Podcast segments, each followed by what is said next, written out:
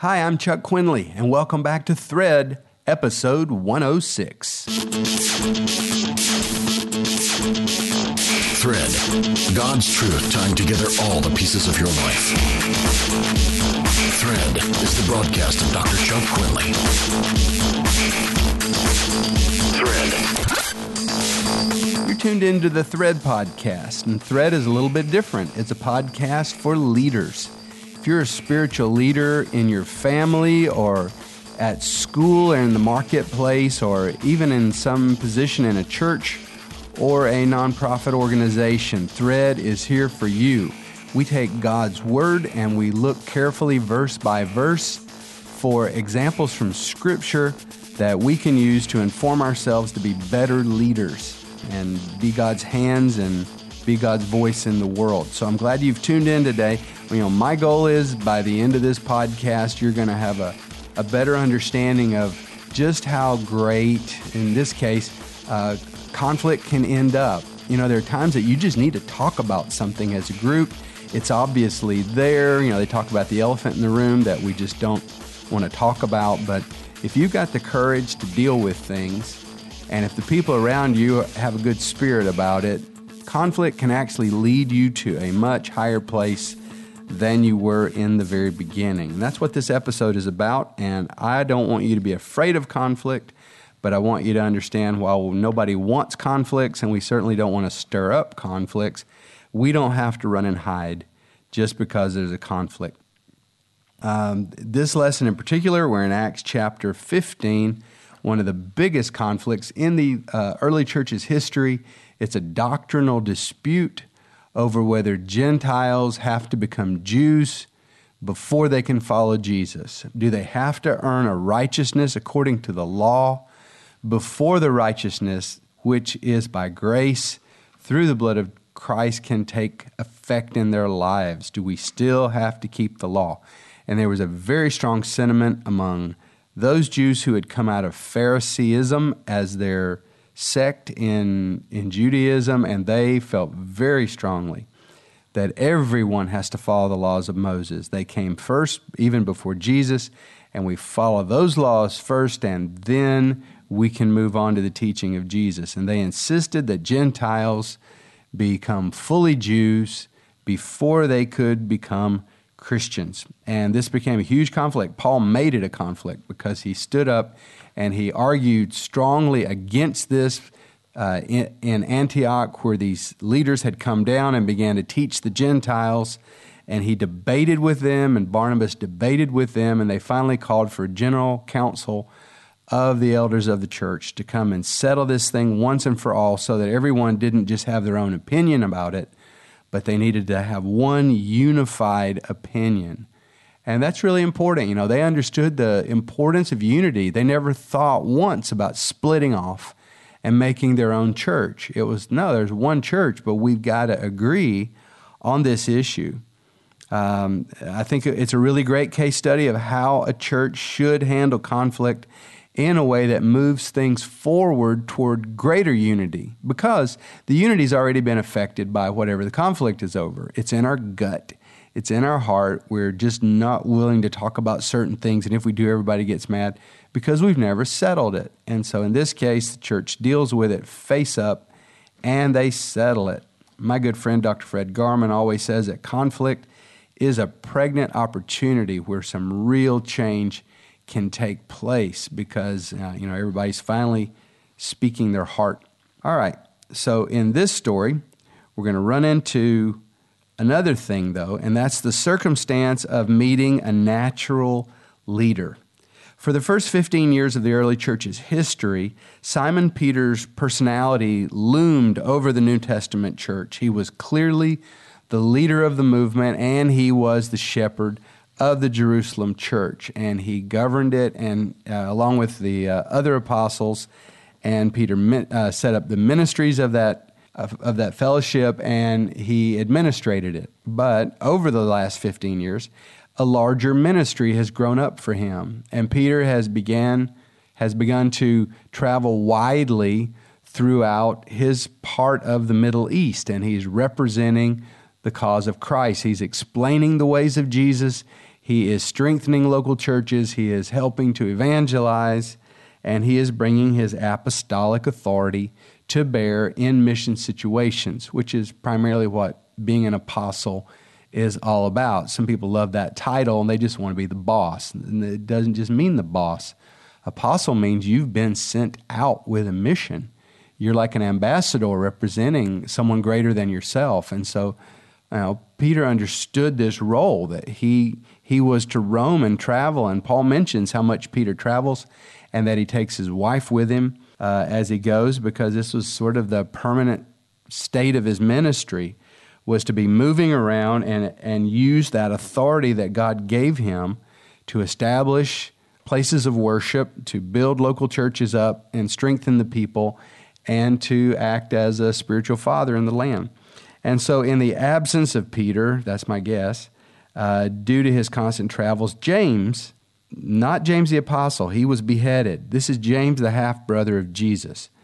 James has come to be the senior elder of the Jerusalem church, and Scripture is entirely silent about this. And I really wish we had a little more information because I just find it so fascinating how this could even happen. When you have apostles present that Jesus empowered, how did James, just because of, I don't know, uh, get to be the leader of the church? But I can tell you one, one of the reasons James is the leader of the Jerusalem church by now, it's that he is the natural leader in that place. And uh, some pastors can't deal with this. You know, you, especially if you're a young pastor or a new pastor and you move into a community to be the leader and the shepherd of that church, you need to understand something, and that is you're an outsider.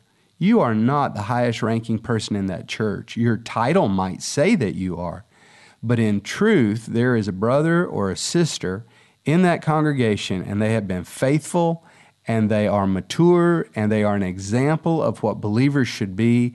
And the people in that congregation already look to that person as their spiritual sort of the alpha in the group, you know, um, in a pack mentality.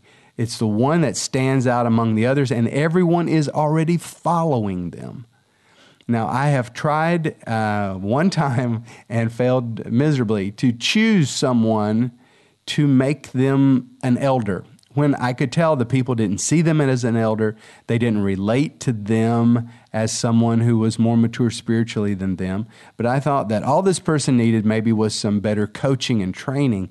And I took this person under wing for a couple of years and worked diligently to help them become a shepherd and to help the sheep accept them. And you know, it just never took. And eventually I just had to you know, reshuffle and, and move that individual to another role because the people didn't see him that way. Well, in this case, it's the opposite. They do see James as their leader. And James, uh, while this debate is going on, and, and last week we were already talking in the last episode about uh, how Paul brought his case to bear, and then the Pharisees among Christians rose up and they argued against Paul's case, and then Peter used his authority. And he stood and he said, Brothers, listen to me. And he began to tell the stories. Peter's really smart that way. He began to tell the stories of what God had done. And they all knew that these stories were true and that they were a clear revelation of what God wanted out of his new, new people, this new kingdom, this church that he had established. Uh, Peter understood it and and they began to listen to him. The scripture said that they became silent. They just fell silent after he spoke, and that's where we're going to pick up today. Uh, now, um, oh, so just to go back and, and close the loop on something I started saying. If you're given the leadership of a group that has already existed and already has leaders, you just need to figure out who these leaders are, and it won't take long. You just watch the behavior the reaction of others. Uh, who do they turn their heads toward in a discussion to hear what that person has to say? And those people are your natural leaders. Lead through them. Get them on your side. Spend some time with them. Help them get accommodated, you know, to you, so that they get comfortable with you and they know that they can trust you. And generally, they will follow, and uh, you'll be able to move the hearts of the people and to give them because this person has authority and they have been already verified by the church. Okay, now jumping back into our case study here. you know, Paul's position in this, I believe, was right. You know, and he's got scriptural evidence and he's got the hand of God moving among Gentiles without them having to uh, keep the law. The Holy Spirit was being poured out, they were speaking in tongues. We had miracles, people were being totally delivered from their bondage, and they never had gone into the first step of having to keep the ceremonial and food laws of Israel. Now, some Pharisee Jewish Christians were just blind cultural triumphalists, and that's a big way, big word way of saying they just believe we're number one. We're number one. We're the special ones. We're the right ones, the absolutely only right ones. And you know, this is just such a nauseating attitude to have come into somebody. And when you mix power and conservative religion, you are very often going to get this cocktail, and it's poison. Well, James wasn't. James is really uh, traditionalist, and he is very much for Jewish culture. But James is a little bit different. You can tell that for James, the real fear that he had in his heart was simply that this flood of pagans into the church, because that's what they were. They were used to, and Paul mentions some of the stuff they brought with them in, in 1 Corinthians, you know, rank immorality, sleeping with your father's wife, you know, this is your stepmother, and drunkenness in the church fellowship. And, you know, it's just a mess. And so the, um, there was a legitimate fear among Jewish believers that this flood of pagans is going to create a fallen church that has no morals, that doesn't have the ethics that God has insisted upon since the creation. And so that you know that's kind of what's at stake here.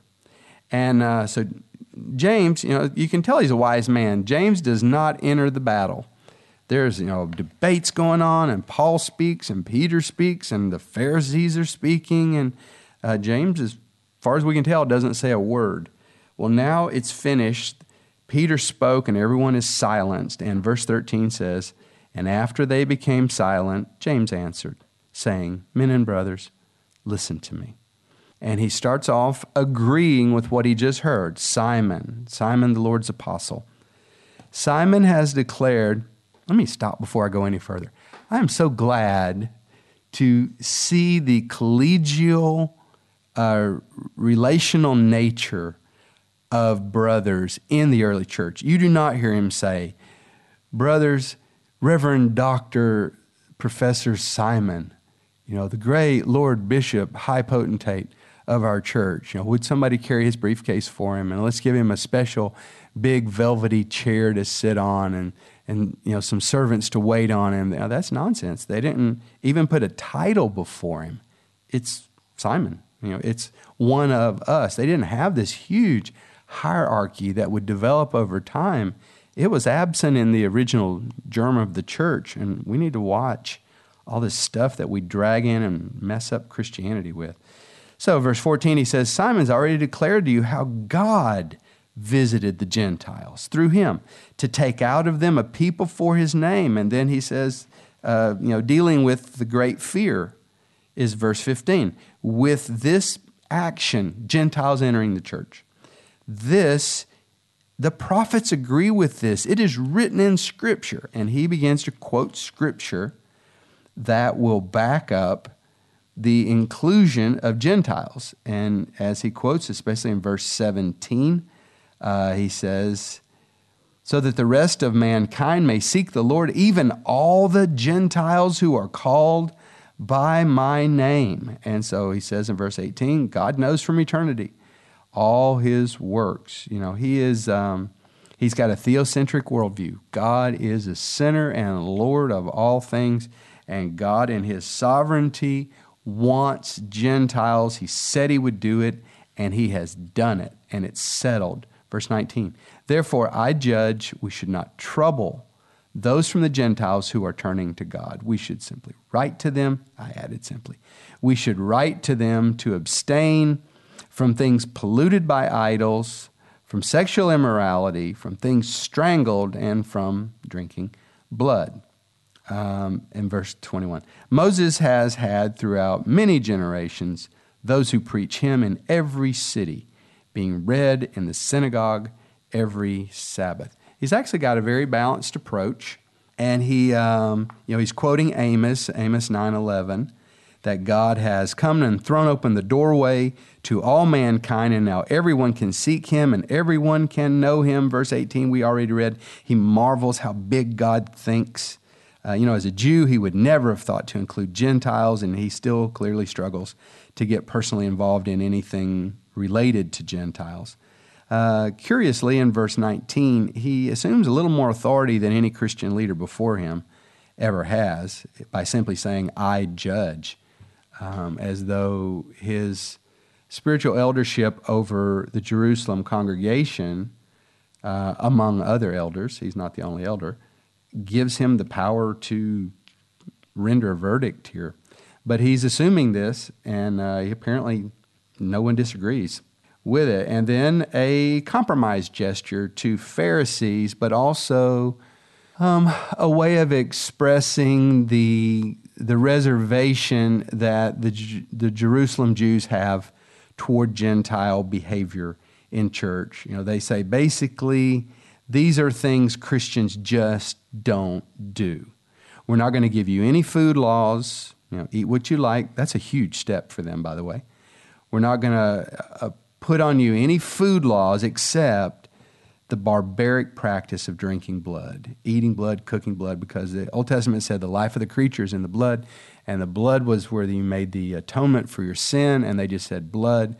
Uh, in in the history of God's work on the earth, blood is sacred. Jesus shed His blood, and we need to honor the blood um, of an animal and not eat it.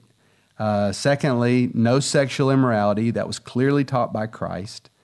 Uh, Jesus didn't teach food laws, but he did teach against sexual immorality. They took a hard line on idolatry because they had seen what that did in Israel and how, how strongly God judged Israel and actually destroyed their nation and sent them into exile simply over the practice of the worship of idols. And every one of these Gentile believers worshiped idols.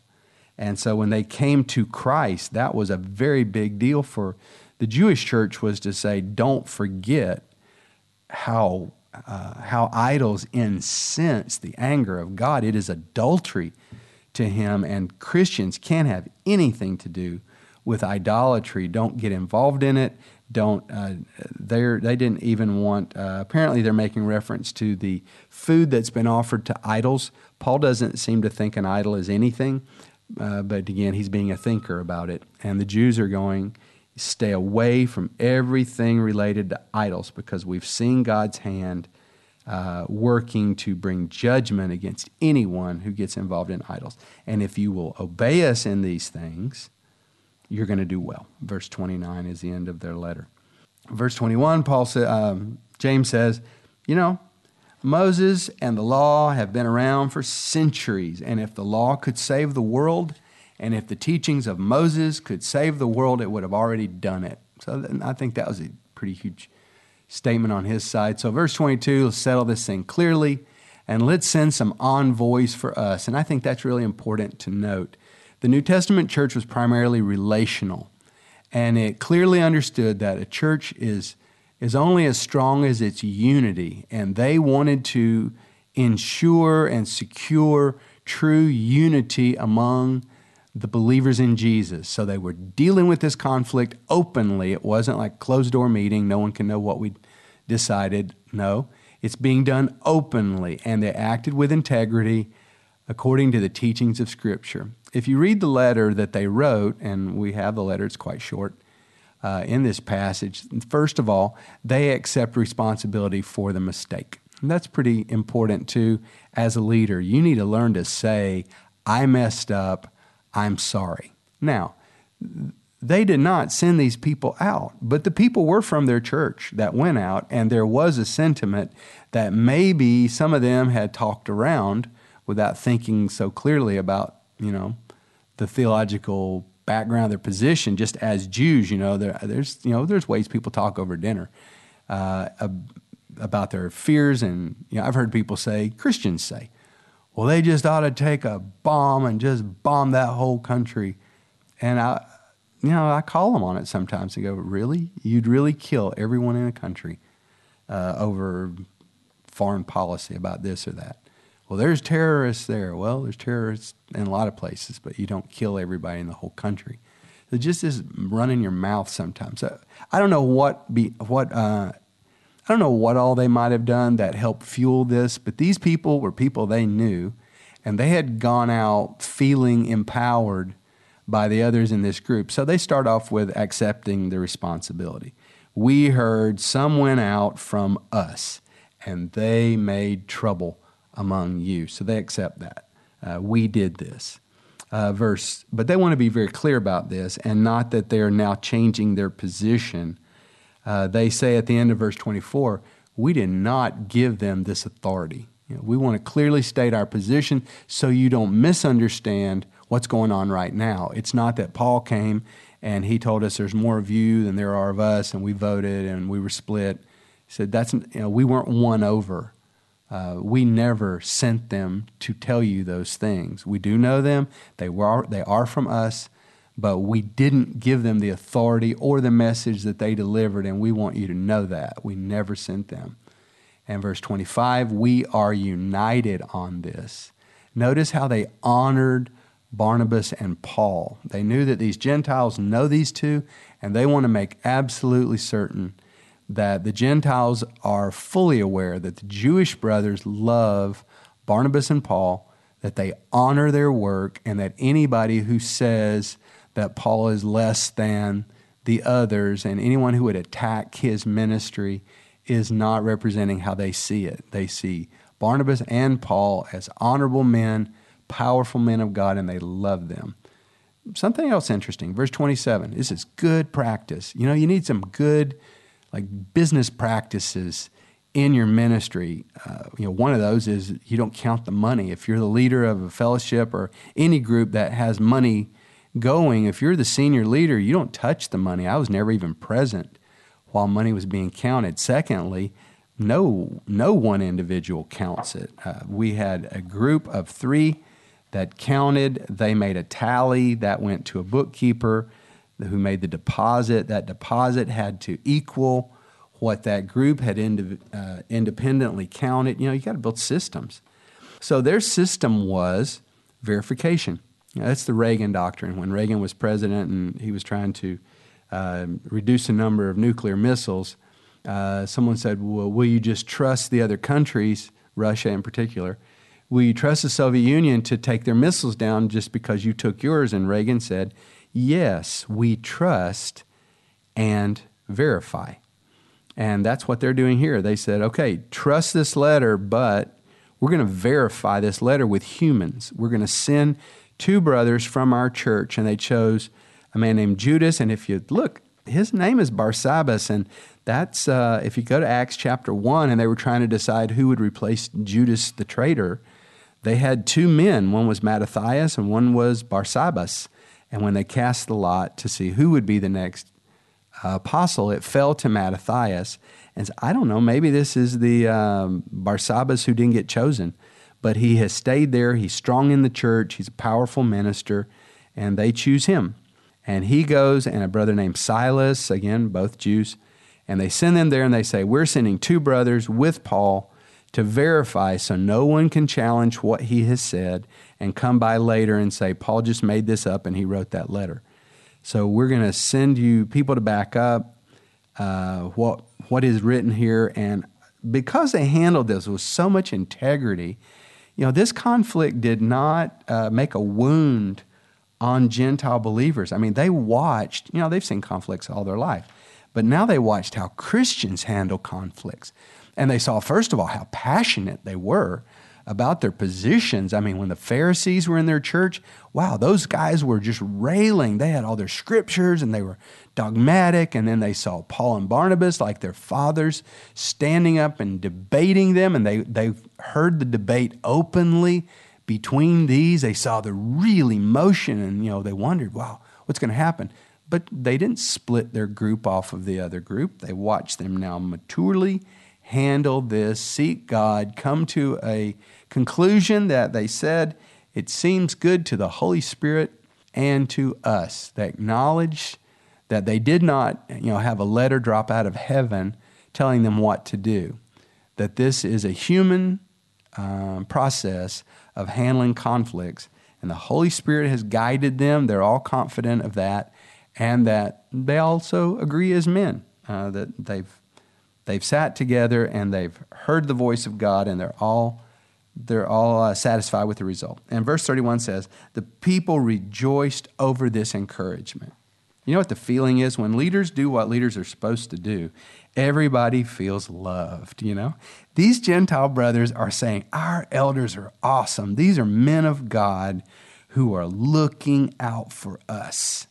And now, and now they've sent, you know, Judas and Silas, two more Gentile uh, Jews who maybe haven't been around Gentiles very much, and they're willing to mix with us and eat food with us and defile themselves according to their Jewish thinking to bond with us and, and to uh, prophesy, you know, preach and teach uh, to us. And, you know, these guys just, they delay returning. They don't want to go back to Jerusalem. You know, they were just there for the reading of the letter. And then they say, no, we're, we're enjoying this. And then after a while, it's time to go home. And Silas just refuses to go back. He says, no, I have found my calling. You know, I never even knew, I'm putting words in his mouth, but it's, it's my sense I get is like, I've never been around Gentiles before. I didn't know what God was doing. I, I feel it now. I've seen it. And that's the great thing about a short term missions trip is that it lets you see something with your eyes and get an awareness that can sometimes start a fire inside your heart. So, conflict doesn't have to be something we run away from. Conflict can become the beginning of something even bigger and better than what we ever had before. And if we will learn the skills of handling conflict uh, without losing our head, but just walk through it, you know, in a responsible way and do it out out in the open, um, you know, God can use this and He can build unity bigger than it ever was before. Well, let me, if you're enjoying the Thread podcast, let me ask you to do something. We're really working hard to improve the, the podcast, and we're going to roll out a new website that I think is going to it's going to be so much better than anything we've ever dreamed of before. And we're basically building a, uh, a platform, building a media platform that'll have all kinds of stuff that'll be helpful to you on your journey. So, I need help from you. Here's what I need you to do. First of all, uh, give me some questions. We want to hear questions. We know you have them, and sometimes you email them in, but we've put a special section on the website right now. So if you go to quinley.com slash questions, and that's plural, quinley.com slash questions, and you'll go to a page, you just click a button, and you speak into your computer, and you're recording a voicemail. Eventually, as we get the habit built up and some good questions in stock, we will play these questions out and we will answer them. So thanks for helping us there. Second of all, if you would help us get the word out, go to quinley.com slash iTunes and leave us a rating on the iTunes network. And if you are a Facebook user, would you go to quinley.com slash love and pop in a Facebook uh, message there, tell people you're listening to the Thread podcast, enjoying it, and encourage them to do the same. Well, that's all for now. We'll talk to you next time on Thread Podcast. And I want to encourage you to expect God to use you. He intends to use you, and He will, according to your faith. Thread is the broadcast of Dr. Chuck Quinley. Log on to Quinley.com. Thread.